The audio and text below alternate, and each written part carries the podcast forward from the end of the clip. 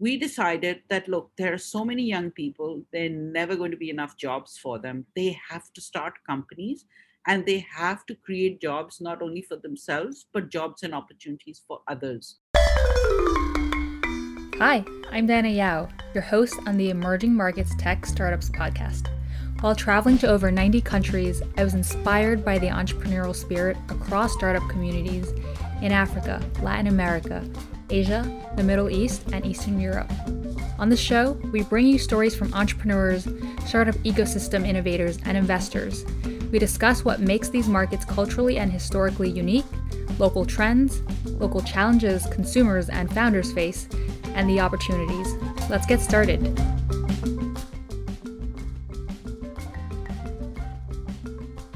It is so good to have Jehan here today. I like to call her the queen of startups in Pakistan, and some people probably also say the same thing in Pakistan. So, Jehan, we're lucky to have you here today. Tell us a bit about yourself, Nest.io. What was that personal motivation that got you started? A little bit about myself. I grew up in Hong Kong and I moved back to Pakistan in the mid 90s. I started the Nest.io about five and a half years ago. It's a technology incubator, accelerator, and innovation and com- community hub in Karachi, which is towards the south of Pakistan and the largest city in Pakistan. So we're talking about a city of 25 million people. And there was a need. It's a country for some people. Yeah, that's a, a, several countries in our region actually put together. So it's an exciting city, uh, and there was a need. We identified it, and I said, let's do it. Let's talk about Pakistan. I mean, if Karachi was 25 million, how big is the country? A study done on the numbers. So the largest number that we have come up with is probably approximately 220 million people, which is huge. And a large number of these are young people. So you're talking about probably 70% below the age of 30. 70%. I heard the same thing recently from an episode recorded with um, Minhas from Bangladesh. Yeah. It was like 65% are under 30. And so that's the opportunity.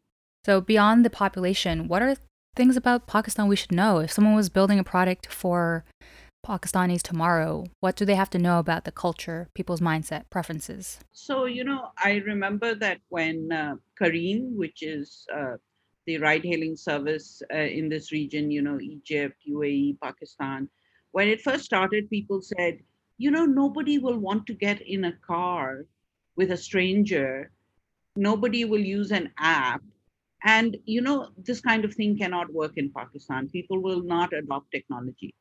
But that's not what happened. Careem ended up having the largest customer base in Pakistan simply because there was a need. There's not enough public transportation available, there are not enough people with personal cars. And so the opportunity that the founder, uh, Mudassir Sheikha, identified, who's a Pakistani himself from Karachi. Oh, he's Pakistani, the founder of Careem? Yeah, yeah the founder of Careem is one of the founders is Pakistani, the main founder and he uh, identified that opportunity and uh, look at the base that they got because of it so people here we have a large middle class estimated maybe anywhere between 90 million to 100 million. Wow. and it's projected to grow to about 130 million by 2025 i think larger than probably next to china and india we are number three as people adopt technology you know you the number of mobile phones the broadband access as that improves the customer base also in, uh, improves. So you'll find that anybody who targets pakistan as a customer base will find that the first few million is easy adoption is going to be easy because people are willing to try anything as long as it solves a problem that they're facing so whether it's in the education space, whether it's in the healthcare space, whether it's ride hailing, all sorts of opportunities are available. And so this market, that's why, you know, entrepreneurship has taken off because when a country has so many problems that young people can identify, they try and find solutions to those problems, whether they're social, whether they're commercial, uh, you know, so so you know, entrepreneurs are always looking for those kind of opportunities great segue into my next question. What are the three top local problems, opportunities that startups can solve or are solving today? So agri-tech is something that's uh, you know really taking off, and that is a need. The agriculture has been our major uh, significant contributor to the economy.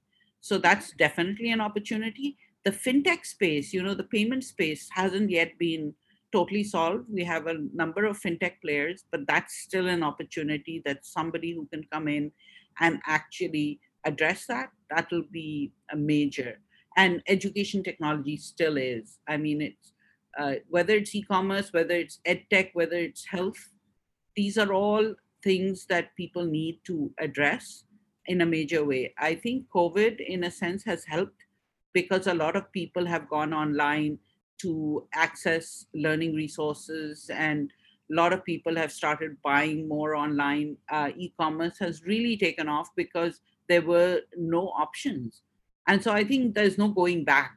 Once people learn how easy it is, the convenience factor falls in, uh, the number of things they can access, the kind of um, education they can access, um, advice they can get online, whether it's mental health, whether it's uh, access to a good doctor that may not be available to them in the cities or in the towns that they live. I think there's no going back. Once people discover how easy and convenient digital is and the number of uh, mobile users increasing every day, I think it will only uh, improve further. And so, those opportunities, if anybody can target them, it's not one player, you can have several players doing well at the same time. It only took a disastrous pandemic to get people online. I know in my job, I am trying to solve internet connectivity. Only about 50% of the world is connected. So it's really interesting.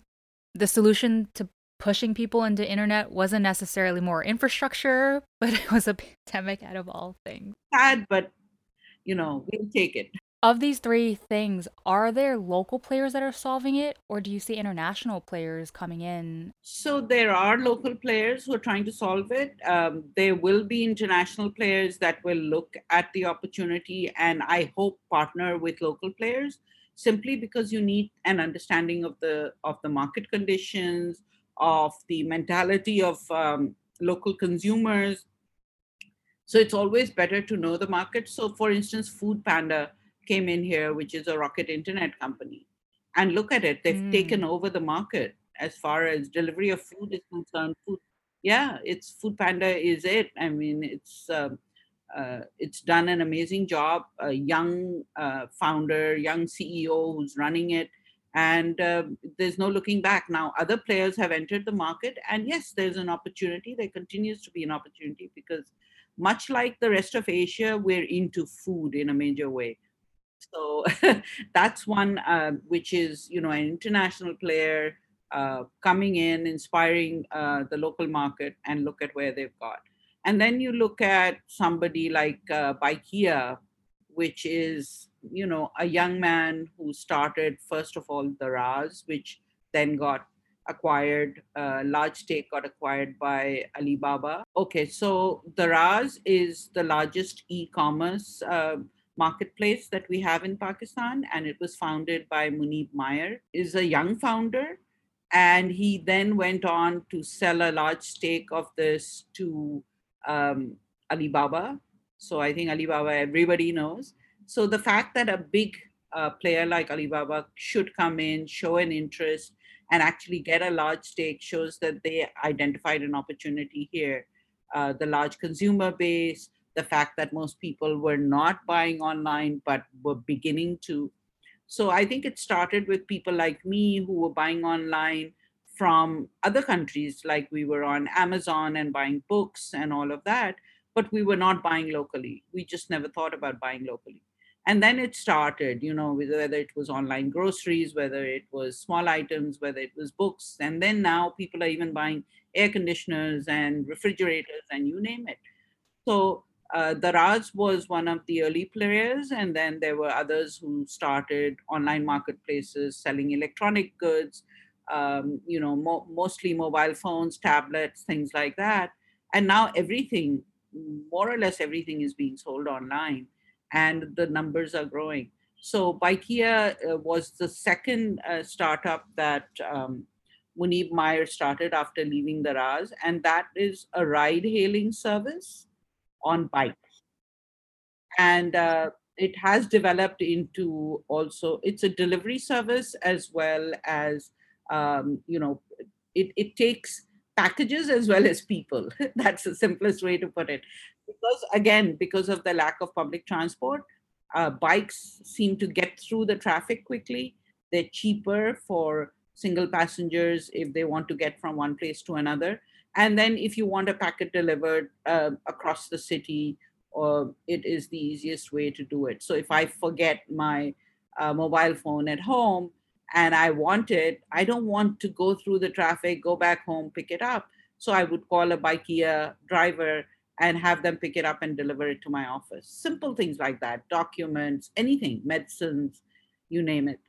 So um, Muneeb Maayr started that, and very recently, uh, Prosus Ventures from the US has invested in them uh, in a Series B round. So uh, that's the first time Prosus has uh, ventured into Pakistan, and we see that as becoming um, really something that is going to happen more and more once they see the opportunities, meet with the entrepreneurs, see how the growth is. The market is just taking off right now. Wow, that's fascinating. One to have someone who's a multi founder that have worked on two successful startups, right? In some young markets, that's almost unheard of. But here you have an example of someone who's succeeded and now and building the second startup. And I think yeah, I think he's done multiple others, but these are the two that you know everybody talks about. So, and that's what you'll see uh, from many founders. You know they try their hand at one thing or the other it doesn't work. You know how we always told that you should fail quickly and then get on to the next thing? If you're going to fail uh, don't don't let it just drag on. I think uh, he has succeeded in multiple ways in multiple things that he started and you will find that there are a number of founders um, who have come back after an education in the us or elsewhere and come back to Pakistan, seen the opportunity and started companies which have then grown. You know, one of the interesting facts that I think very few people know is that 20% of Kayak's R&D was done in Pakistan at the time of their IPO. And this was done by a company in Lahore called Arbisoft. Again, a graduate of Stanford, Yasir Bashir, who is now investing in young startups as well. So he's an in, um, angel investor, and his own company has really taken off as well. Uh, he works with uh, uh, he works to support startups uh, across uh, Silicon Valley in the U.S., other markets.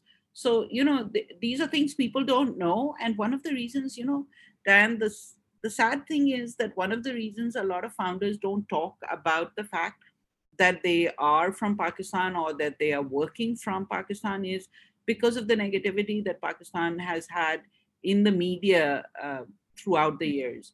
Everybody just gets scared when they hear the word Pakistan. Although, you know, this is not a scary city. You've been here.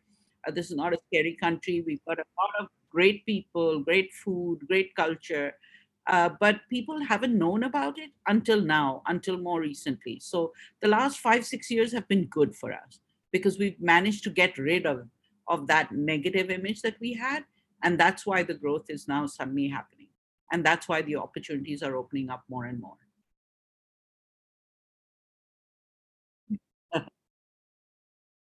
I'm just one person, and there are so many more people. And of course, the entrepreneurs. They're the ones who are actually executing. I've spoken to founders who have come from Nest.io and told me it was because Jehan gave me a chance. She gave me a space in Nest.io. So, talk a little bit about the organization in terms of how many startups you guys have helped. You've had so many cohorts already, um, investment raised, and what's the backstory of how the organization started? So, you know, I've been part of the Pakistan Software Association uh, for at least 20 years now. And that is the trade association that represents the technology sector. And as I traveled across Pakistan and talked to founders and talked to companies, one of the things that we found was missing was that although the tech sector was growing and it's been growing in double digits for some time now, we was operating from a small base. There were not enough new companies that were coming in. There were not enough young people who were starting companies, although they had the talent, they had the skills. And we asked people, we said, you know, why is it that you're not, you know, starting companies? And they said, you know, uh, the thing is, we don't know how to turn our tech idea into a business. We're very good at technology, but we don't know how to convert that into a business. We have no access to experts, to mentors. We don't even have, have access to other people like ourselves whom we can sort of engage with and learn from. And so then the idea of the nest came about. And, you know, before then, initiatives had started in Lahore. The Punjab government had started Plan 9, which, and before that, NUST in Islamabad had started an incubation space. And we were, many of us were on the board of Plan 9 in the early days. And we helped set it up. And yet in Karachi, the biggest city of the country, there was nothing. And so we decided that look, there are so many young people, they're never going to be enough jobs for them. They have to start companies and they have to create jobs not only for themselves, but jobs and opportunities for others. And that's why we started the Nest.io um, almost now six years ago. And it's been a space that has been totally, you know, transformational in my life, as well as in the lives of everybody who's come in touch with many of the entrepreneurs who've joined our, you know, now 12 cohorts. That's 200 plus startups. That's, you know, impacted so many people. And from day one, as soon as people heard that we were starting the Nest.io, people who were in business, people we are connected with, people in the tech sector all said, How can we help? Because they recognized that this was something that was needed. And since then, we have had so many mentors from different verticals come and help these kids. They've come in and given them advice, they've held their hands, and it's you know it's been great to see. Um, I don't know if we would have been able to do it without them, because to have an idea and to know that there is a need is one thing, but to have enough people buy into that idea and say, okay, we will do what it takes to help you execute on this idea. And the, you know the thing that i'm most proud of uh, as far as the nest is concerned is the community that we have built. All these startup founders not only have they worked on their own individual startups they have helped each other both in personal ways as well as in professional ways and they continue to do that that is what is amazing and i think that in the long run is going to help this ecosystem grow further. One of the things that we also started was a conference. It's called Zero to One Disrupt. And we started that three years ago. This is the fourth year. And the reason we started it was that not enough stories were being told about Pakistan's startup ecosystem. So this was no longer just about the nest. We understood that if we are going to be known for what we are doing, if people are going to recognize that there is a startup ecosystem, if people are going to look at these founders, start investing in them, we needed to sort of have the drum rolls. you know, people needed to hear that this was happening. So we had the we started the conference in 2017. We invited investors from outside we uh, invited speakers from um, you know whether it was the region whether it was from the us people came in and that was one of the first times that they had engaged with young founders from pakistan and they were excited. They were so taken in by the kind of work that was being done here but more so by the energy. I think they felt it. You know what people felt about indonesia a decade ago? That is what they started feeling about Pakistan. They could see it. They knew it was the beginning of something big. And that's when these investments started happening. We saw investments from Middle East Venture Partners, from Oman Technology Fund.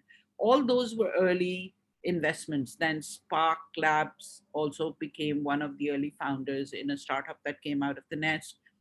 You know, once things like this begin to happen, people talk to each other and they started talking about zero to one disrupt. The next year we found where people contacting us and saying, hey, when is the conference? We would like to attend. We would like to engage. And you know we had office hours where young founders had 15 20 minutes with investors so that they could talk about their story get advice.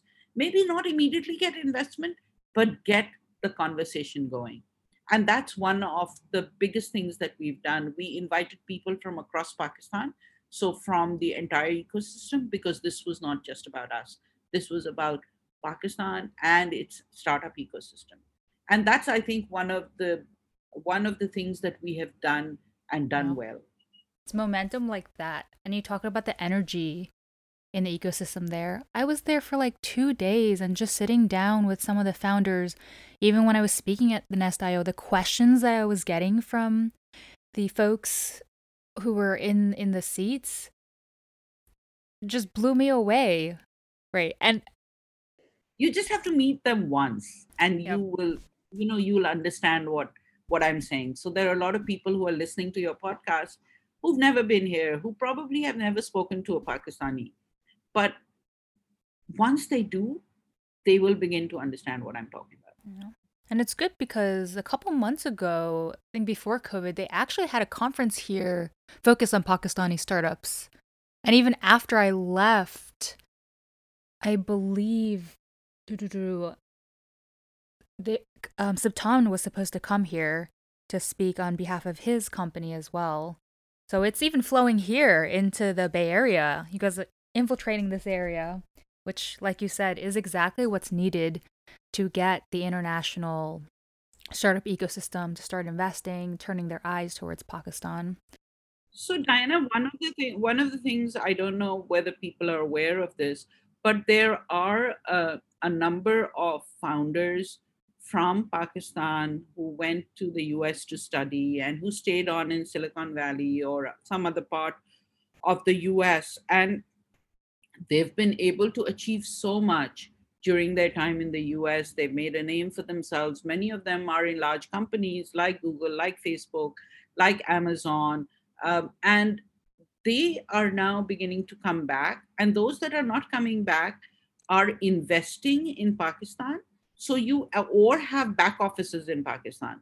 So you hear of some of the big companies like um, Afiniti, which is a startup developing artificial intelligence for use in customer call centers.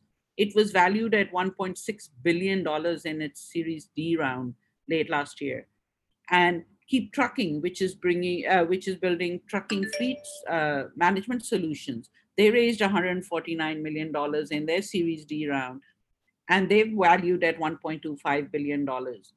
So you know these are companies that have a large number of their uh, team members based in Pakistan working out of Pakistan, and the founders are Pakistani. So, although they are recognized in the US as large companies and have been able to raise money, a lot of the work is coming back into Pakistan. And those kids who are working in these companies are learning from these founders and are going on to build companies of their own. So it's it's you know it's it's that kind of effect that is going to help the startup ecosystem to mature even further. Reminds me of the Andela model. It's based out of Nigeria. Their idea is to train people to be software developers by connecting them to work for Silicon Valley companies. And it kind of seems like what you're saying with Afiniti by having folks in Pakistan work, I guess, in the back office or being part of the core team, they just learn, right, by being part. And then from that, they kind of exit from there and are inspired to start their own companies. Yeah, and the founder and the founder of Afiniti, this is not the first time he's doing it either. So Zia Chishti started uh, the resource group here in Pakistan, which was a major call center business, which has grown here as well as in the Philippines and elsewhere. And then he started something called DGS, which is a, a data solutions business, and that took off. And now Afiniti is is just his next uh, business where he's using Pakistani resources. So he's seen how good Pakistani resources are and has made sure that he uses them and, and that benefits him as a business and benefits Pakistan and Pakistani founders. It's a win win win all the way. What are some other startups in Pakistan itself that have solved local problems or innovated specific to the ecosystem? Well, so I don't know if you've heard of Zameen. which is one of the largest uh, Pakistani startup stories. They've just raised a massive $100 million in their uh, Series D round last year. And they've now, it's a real estate play. It's, it's, it's an online real estate business. And they have expanded now to 40 cities across the UAE, Pakistan, Bangladesh, Morocco, Spain, Romania. They have over about 2,000 employees they're two young brothers uh, who started the business, and I think they didn't understand how fast it was going to grow. It's not part of EMPG, so uh, you know it's um, it's taken off. It's the largest, I think, easily the largest startup success story out of Pakistan.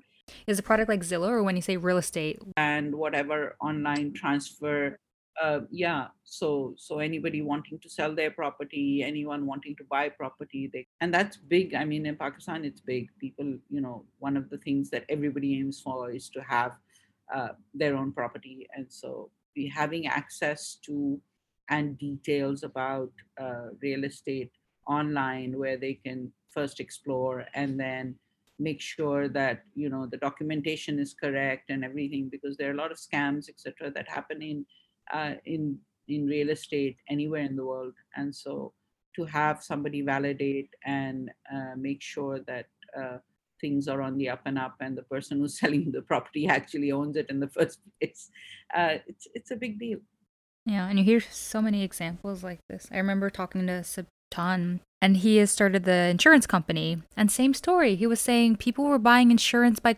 calling these insurance companies. Otherwise, they had no transparency how much these packages cost. He was saying he put the information online, side to side, comparing these companies. And from that, he was seeing first small businesses calling them, even though they were initially servicing consumers. Then they had larger companies calling them. They were basically solving a real need in the market. And a lot of it was just putting it onto digital and getting it in front of people. And so Siptan, uh, of uh, smartchoice.pk, the, the startup you're talking about. He was part of our first cohort, really smart young man who was who left his job to start this because he felt that there there was something really missing in in this space and he built this market and now you're right every insurance company every corporation that wants to insure their employees everybody is coming to him and his business is growing he then raised investment from uh, uh, the Oman Technology Fund, and subsequently he's raised further investment. So he's doing extremely well. He's a mature founder who was operating single-handedly until it was impressed upon him that look, uh, perhaps it might be good if you had a co-founder uh, with uh, technical knowledge, because this uh, himself is is not a, a, technology graduate. So then he took on a CTO, and uh, ever since then he hasn't looked back. I was lucky to visit them in their office. They invited me over for lunch, and I just Oh wow. yeah, I was so impressed just meeting their team from marketing. They were they were talking about Facebook ads, and they were like asking me these questions. I was like, "You guys are so sophisticated. I don't even know the answer." yeah, they have a lot of questions. what are some other startups either from your cohort outside that you would say is quite impressive? And I'm really super impressed by those young founders who address social needs, although they know that initially perhaps it they won't be able to raise money as quickly and probably not be profitable as quickly as those that are focused on purely commercial needs. So we have a founder, we have a startup by the name of Wonder Tree. I don't know if you met them when you were here, but Wonder Tree is, uses augmented reality to help children with special needs. So you know, to help them with their therapy, to help them with their growth, uh, their cognitive skills. And they've, uh, you know, it was difficult. The founder, one of the founders who started this, his brother actually is a special child. And he saw him sort of playing with his tablet and his phone. And he said, I noticed that he was able to focus a lot more.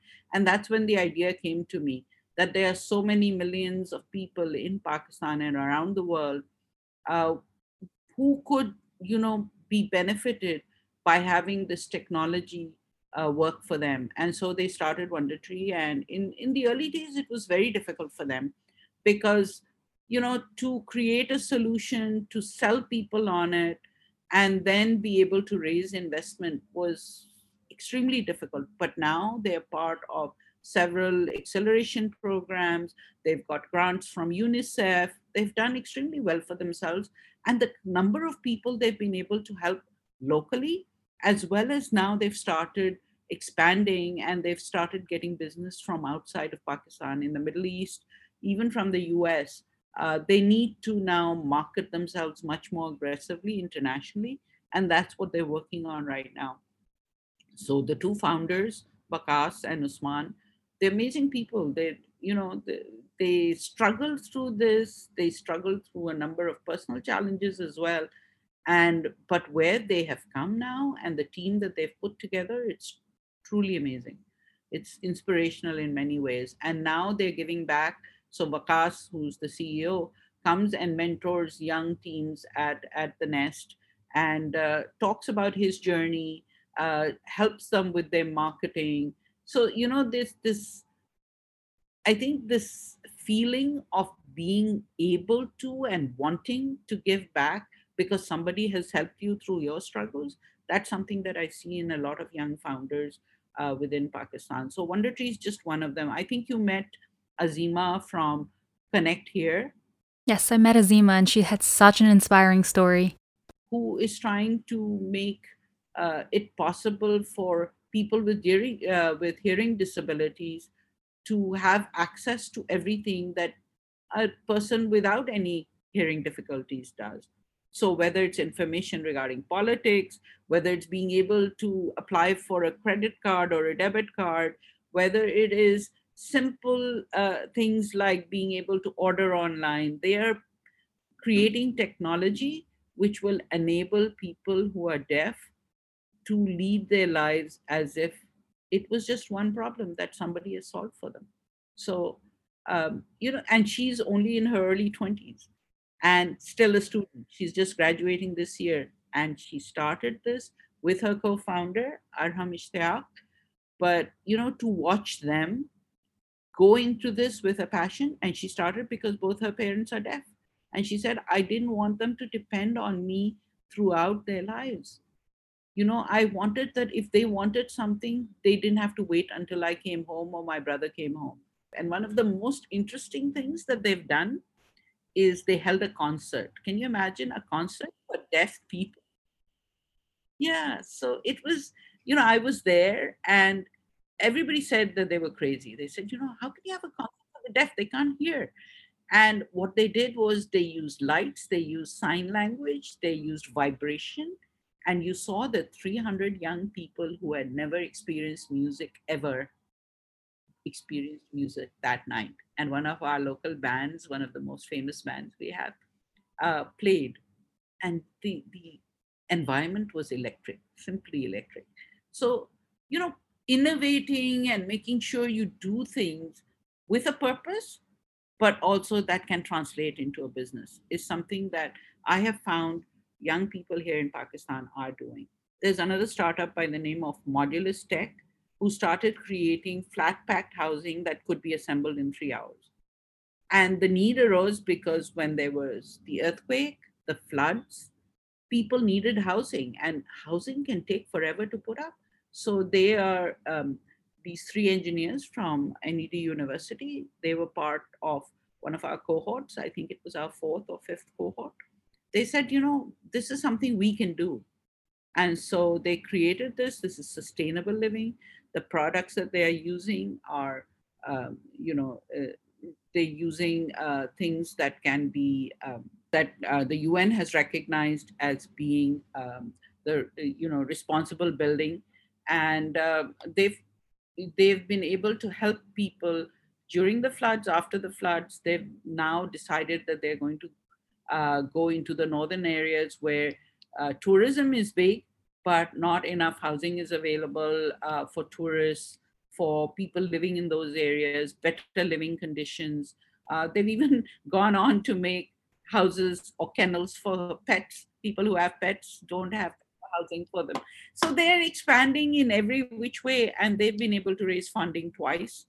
Uh, they say they don't want to raise any more funding right now because they want to make sure that they are they have grown to the scale where um, they can raise, uh, you know, at a better valuation. But these young three young people, they're, they're totally amazing. In the payment space, also, you know, we have SafePay, which was part of our last cohort. Uh, they have just gone through the Y Combinator uh, uh, program and they've been able to raise uh, money and probably will raise again. Uh, two founders, one based in the US, one based here in Pakistan, doing extremely well. Um, also, we got a local uh,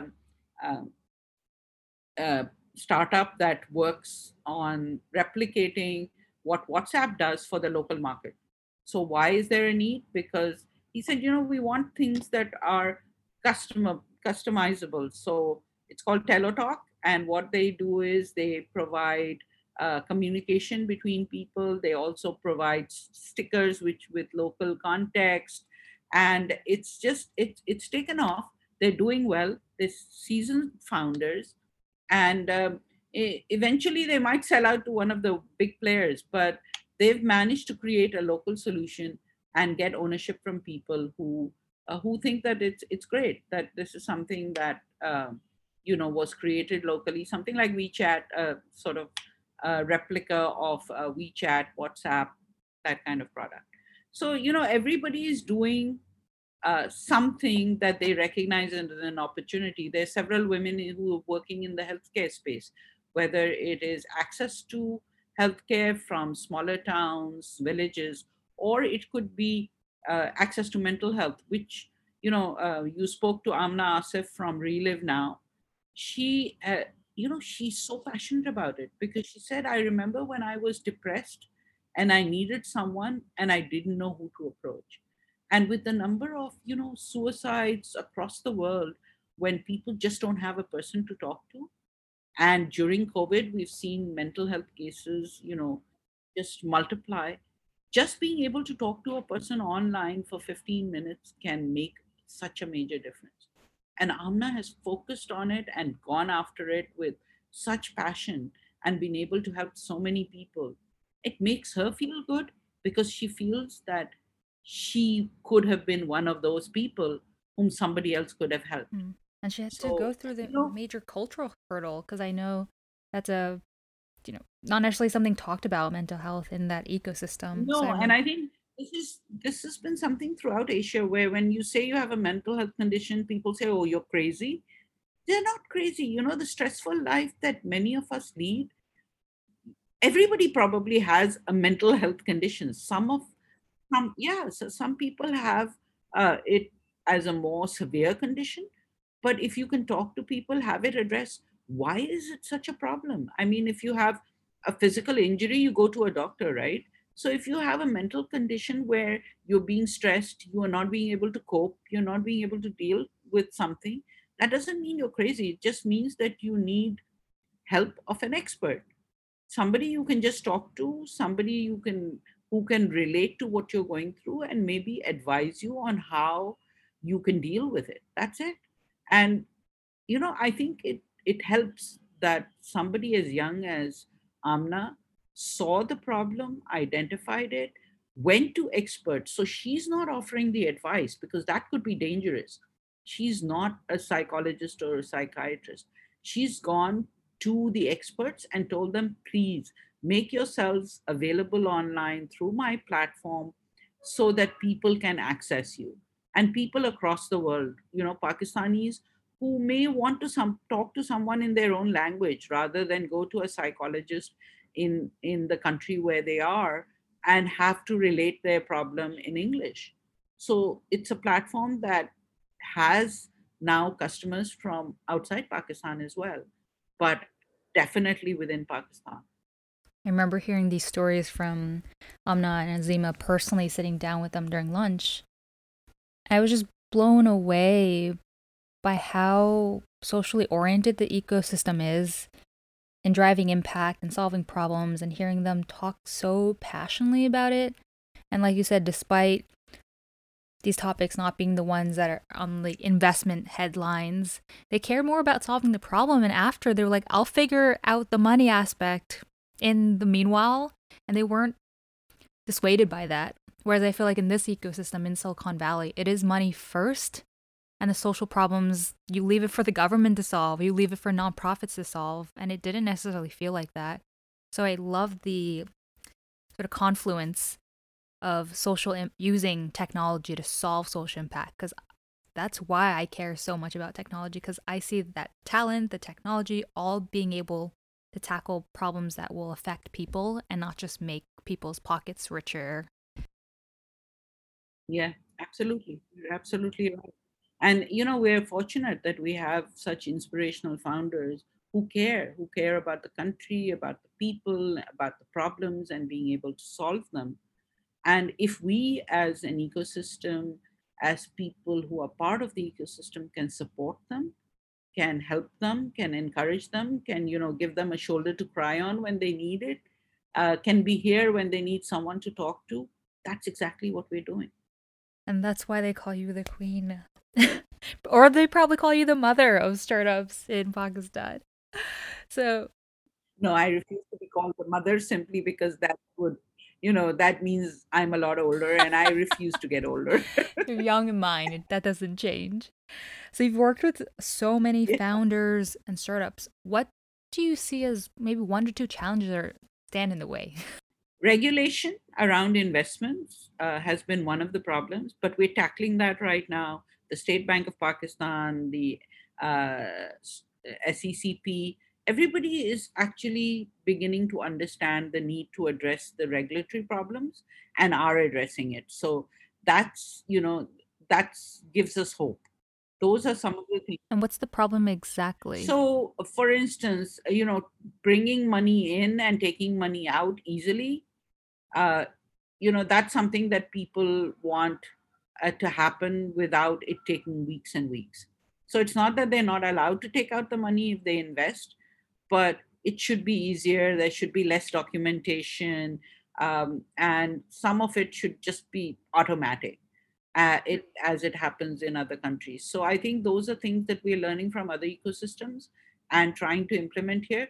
But the good thing is that when the State Bank of Pakistan starts talking to you, understands the problem, when the SECP starts to ensure that there are separate rules for startups so that they're more flexible. They don't have to provide as much documentation or go through um, a lot of bureaucratic stuff before they're able to register a company. Make it easier, like it happens anywhere. You go online, you can register your company within hours and then get started. So that's begun to happen in Pakistan. And so those were initial regulatory challenges. Um, now uh, also of course there is pre-seed funding still not that easily available uh, making sure that you train enough resources as you scale that's another thing that is beginning to happen so these are challenges but these are challenges that are all being addressed right now usually i was speaking to a bunch of folks in the african startup ecosystem like zambia and there was would they lauded that you know investment is still a huge challenge there and it's still a sticky challenge. So it's really optimistic to see that in Pakistan these are challenges, but they're being executed on, and in no time. So Diana, you know, uh, about five to six years ago, we had no local investors. So no local investors investing in startups. There were investors who were investing in in land, who were investing in in you know large retail operations, things like that. But nobody was looking at startups. Now we have several companies that have been started which are just focusing on the startup ecosystem. And also, we've begun to attract capital from outside Pakistan. So, whether it's the region, the Middle East being predominant, but also from the US, from China. So, I think it's great. The investment scene has changed. It must get be- better, but it is moving towards that. And so, there, there's still challenges. I, I won't I don't want to paint a picture of everything being hunky dory, but everything is very optimistic and things are moving in the right direction. As we sort of grow, the investments will continue to pour in. And as people see how the ecosystem is functioning, how the customer base is growing, um, I think, you know, this will continue to be a space that people will want to increasingly invest in. And that continues to be something that we need to address. We need to tell the stories. We need to make sure people know about us and know what's going on in this country, know what the opportunities are. If we can do that, I think data is still one of our weakest links. We don't collect enough data and we certainly don't disseminate enough data. And that's something that we need to do well as a country, as an ecosystem. I was hearing there was a local company that was actually doing their own mapping. Um, the founder of yes. Bykea told Muneeb told me about this because he was like, "Oh, I'm struggling in case Google Maps decides to char- charge us more. So we more we need a backup plan." And I was like, "Oh, are there any local companies that are doing mapping? They probably have better data sets." And he's like, "Actually, yeah, we're working with this Pakistani company, but I'm not so sure yet of the quality." But even hearing that was, you know, so interesting versus some of the other ecosystems that I've been in where that doesn't exist. So I feel like the ecosystem is doing all the right things. Yeah, no, and you know, online online sales of medicines and um, medical equipment, all of that. I mean, a few years ago it was unheard of, but now people uh, trust that the right product will be delivered. Uh, the companies make sure that you have uh, a doctor's prescription, which you can just scan and send to them. Uh, so you know, things are happening. Things are transforming. And that is what is a good sign about the ecosystem. That as people begin to have more belief in online, in digital, it's only likely to grow more and more, and the pace is going to increase. There are also special technology zones that are now coming up, and government is funding uh, the infrastructure, which is where governments do need to come in. Um, and uh, I think with the right people and the right places working together, collaborating, uh, you will be hearing many more great stories coming out of Pakistan. And that's what excites me. You look at the models like in China where they've actually transcended the use of technology even beyond us in the US. Right? They use mobile payments everywhere and the penetration is probably upwards of 80%. And that excites me because emerging markets are going to teach us how to use technology. I mean, you see that with Gojek in Indonesia, where they've kind of copied the super app model and have done so well extending into fintech space. And I'm so excited to see Pakistan doing that already. Absolutely. I'm as excited, if not more. oh, for sure, more, because you're at the heart of it. So you're going to make it happen. I'm just a bystander for now, no, cheering gonna, Jehan on. Watch it happen because these young people are going to make it happen, Diana. well, remember, you're as young as them. Yeah, that's hard. Sometimes, yeah, I feel I'm younger than them. so you talked about how the government is helping. Is corporates helping? Like usually in a lot of ecosystems, I see the banking or telco system also being a partner and a hand of it, or is it mostly the startup ecosystem left to itself with the government's help? So initially, there was no government help either. So the government also didn't understand what was happening. There was a fund that has been set up for research, and that turned into a startup fund as well.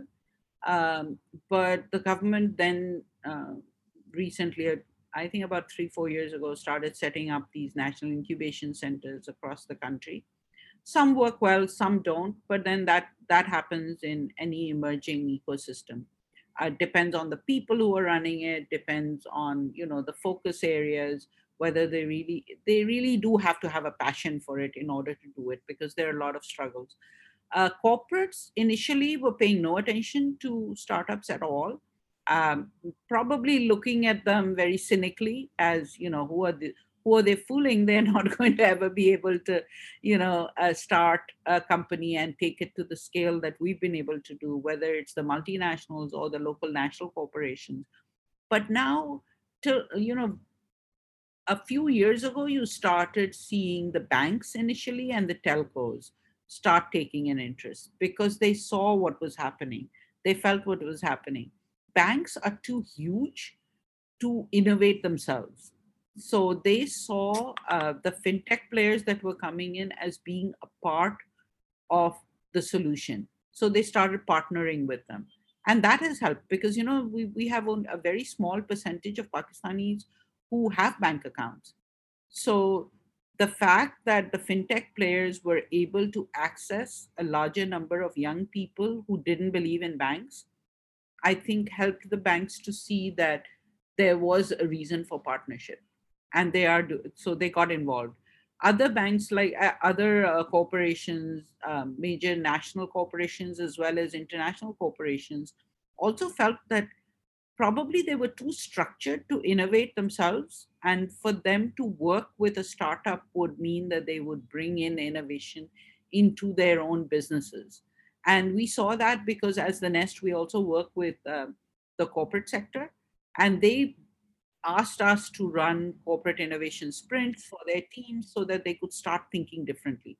Because they felt most of them were thinking exactly the way that others within the organizations were thinking. So in order to innovate in order to do something that is very different from what you've been doing forever you need to step back maybe go into a different space with different people and have different conversations and that's what i think we have enabled with several corporates and that corporations themselves are looking at doing.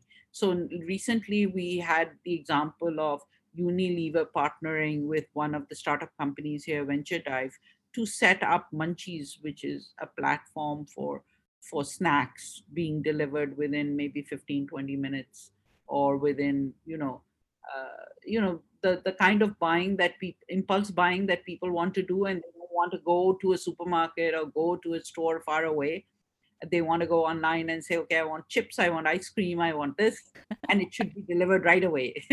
and you know, the funny thing is that that idea emerged at one of our startup weekends. and, oh wow, it's a hackathon. No, actually, not at startup weekend. I'm wrong. It started at Unilever. Uh, actually, did a hackathon at the Nest and asked for ideas because corporations are doing that they're holding hackathons to see how young people are thinking about different uh, mm. problems and and so they one of the problems they identified was okay we want delivery to happen within minutes of uh, the purchase being the need being identified by the consumer and the purchase being made and so this idea was the winning idea out of that hackathon which then unilever took further and then partnered with uh, VentureDive, which is an established company that also worked on the tech for Careem.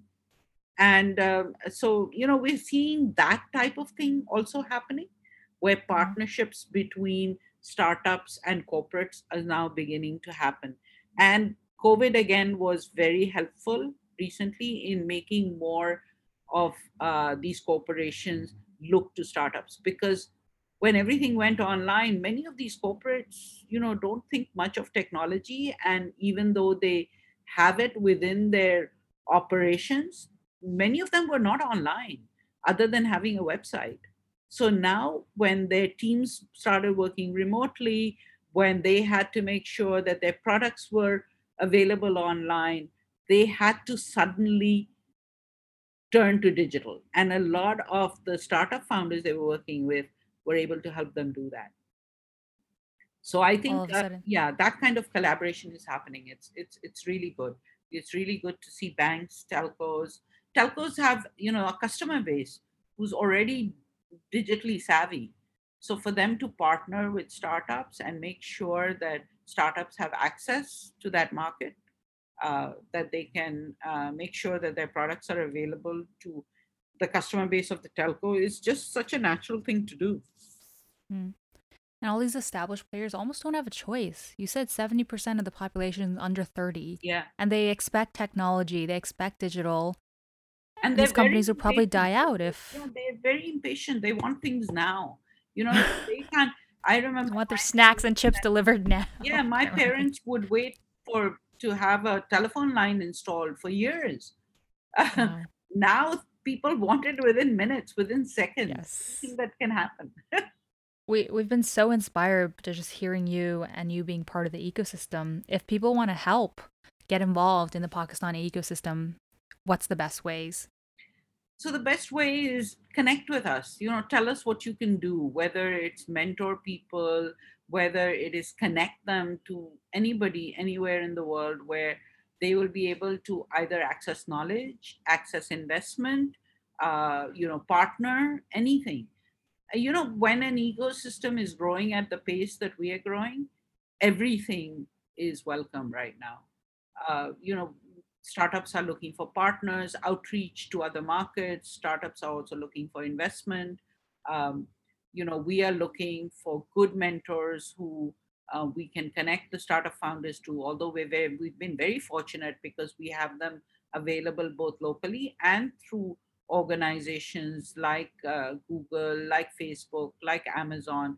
We've always had a lot of support, and uh, we continue to look to that support to help the ecosystem to grow. So that's how they can help, you know, and spread the story. Spread, spread the story about Pakistan.